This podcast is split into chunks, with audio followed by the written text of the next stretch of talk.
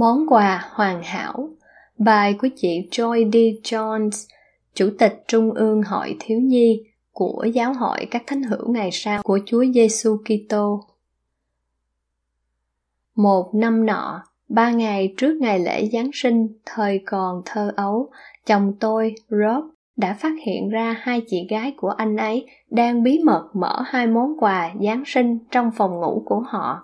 Rồi, sau khi nhìn lén bên trong, các chị ấy đã bọc gói quà của họ lại. Chị của Rob nói với anh ấy rằng, nếu em không nói với mẹ, thì các chị sẽ chỉ cho em cách để em xem món quà của em.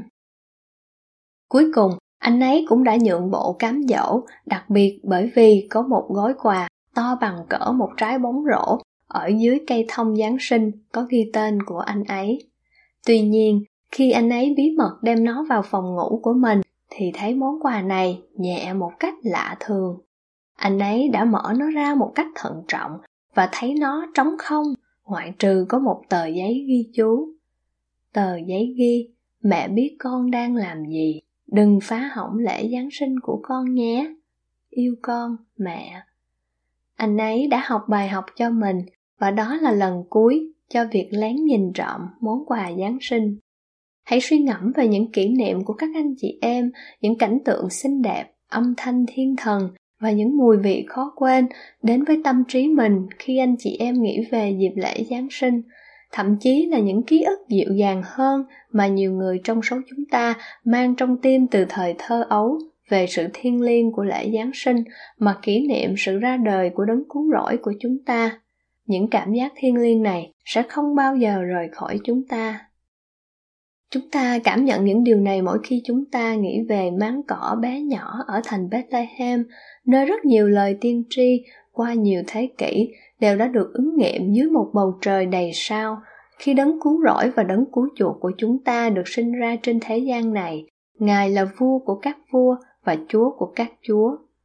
Chúng ta thường nghe rằng lễ Giáng sinh là dịp lễ dành cho trẻ em, nhưng chẳng phải tất cả chúng ta đều có tấm lòng trẻ thơ hay sao? Một ngày nọ, một bà mẹ cùng đứa con gái 9 tuổi đang bận rộn mua sắm cho dịp lễ Giáng sinh. Khi họ đi băng qua khu bán đồ trang sức trong cửa hàng, đứa con gái chú ý đến tấm biển lớn treo trên giá trưng bày.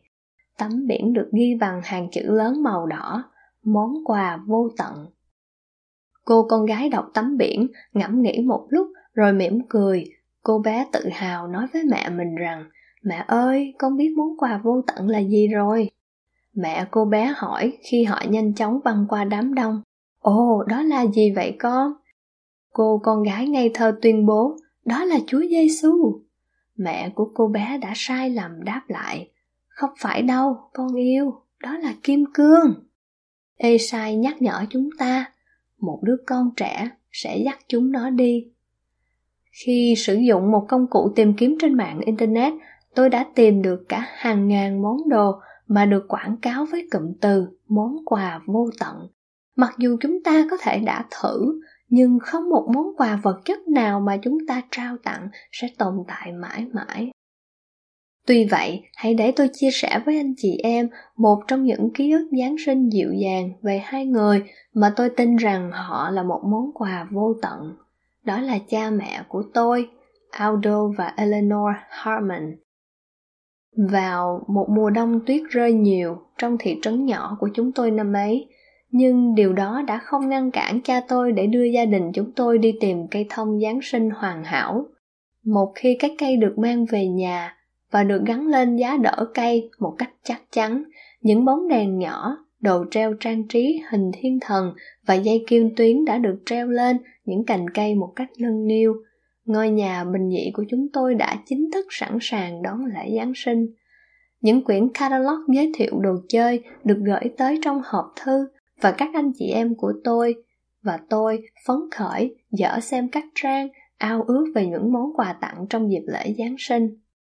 Mùi thơm từ bánh gừng và bánh trái cây tràn ngập trong ngôi nhà của chúng tôi và tháng 12 chậm chậm trôi qua trên tấm lịch mùa vọng. Chúng tôi để những món quà bất ngờ trước cửa nhà hàng xóm và cố gắng phục vụ những gia đình đang cần đôi chút tinh thần khích lệ Giáng sinh. Mỗi đêm sau khi tôi đi ngủ, mẹ tôi đã dành rất nhiều thời gian làm việc trong phòng ngủ của bà. Tất cả những gì tôi có thể nghe được là âm thanh của chiếc máy may của mẹ. Bà đã may rất nhiều quần áo của chúng tôi đến nỗi tôi không nghĩ nhiều về điều đó. Nhưng khi lễ Giáng sinh đến gần, mẹ tôi đã hoàn toàn kiệt sức. Bà đã bị bệnh phải nằm nghỉ vào ngày trước ngày lễ Giáng sinh.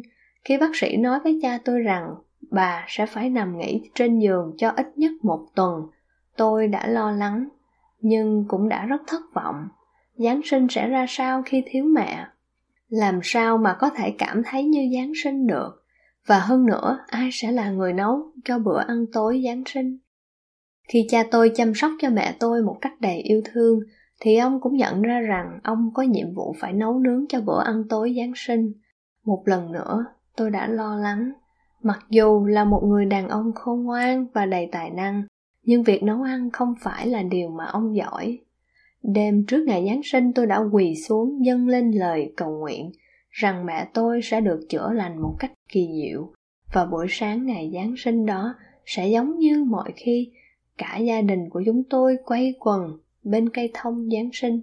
Nỗi thất vọng bao trùm lấy chúng tôi trong buổi sáng ngày Giáng sinh khi chúng tôi biết rằng mẹ thân yêu vẫn còn bị bệnh. Khi chúng tôi mở các món quà của mình, tôi đã ngạc nhiên khi thấy món quà đặc biệt của tôi là một bộ đủ loại quần áo búp bê làm bằng tay mà mẹ đã may cho tôi trong suốt những đêm muộn của tháng 12.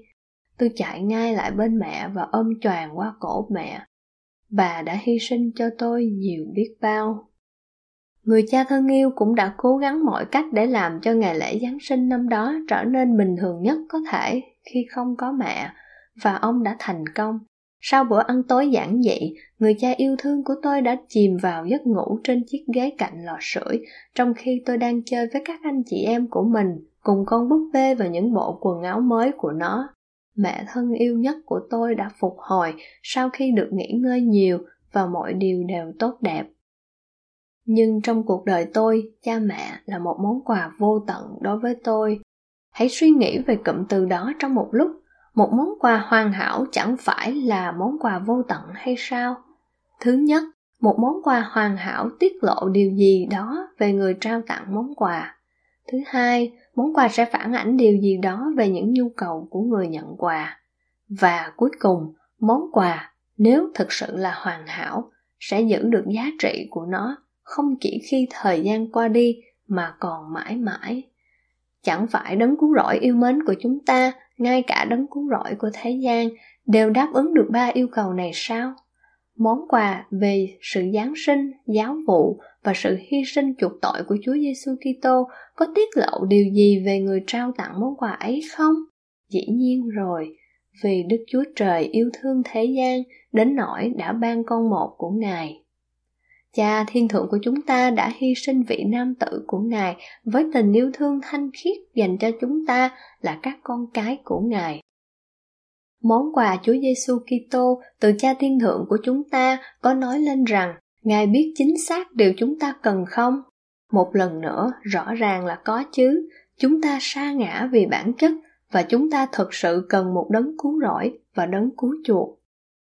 Như Nephi đã dạy, Chúa Giêsu Kitô không làm việc gì trừ phi có lợi ích cho thế gian vì ngài rất yêu mến thế gian và yêu cầu cuối cùng cho một món quà hoàn hảo là gì món quà ấy cần phải giữ giá trị của nó mãi mãi sách mặt môn dạy chúng ta một cách rõ ràng rằng sự chuộc tội của Chúa Giêsu Kitô là vô hạn và vĩnh cửu. Anh chị em còn nhớ tấm biển ở quầy bán đồ trang sức không? Bằng trực giác của mình, cô bé đó đã biết món quà thực sự là gì trong thế giới tối tâm này chúng ta hãy nhìn ra khỏi những món đồ trang sức để hướng đến sự sáng của thế gian chính đấng cứu rỗi đã dạy vậy nên các ngươi hãy đưa cao sự sáng của mình cho nó chiếu sáng trong thế gian. Này, ta là sự sáng mà các ngươi sẽ đưa cao. Ta là sự sáng soi trong tối tâm tôi làm chứng rằng, chúa giêsu kitô là món quà hoàn hảo và là món quà vô tận. Cầu xin cho tất cả chúng ta giữ chặt lẽ thật đó trong tim mình vào dịp lễ giáng sinh này và mãi mãi. Ngài hằng sống trong thánh danh của Chúa Giêsu Kitô. Amen.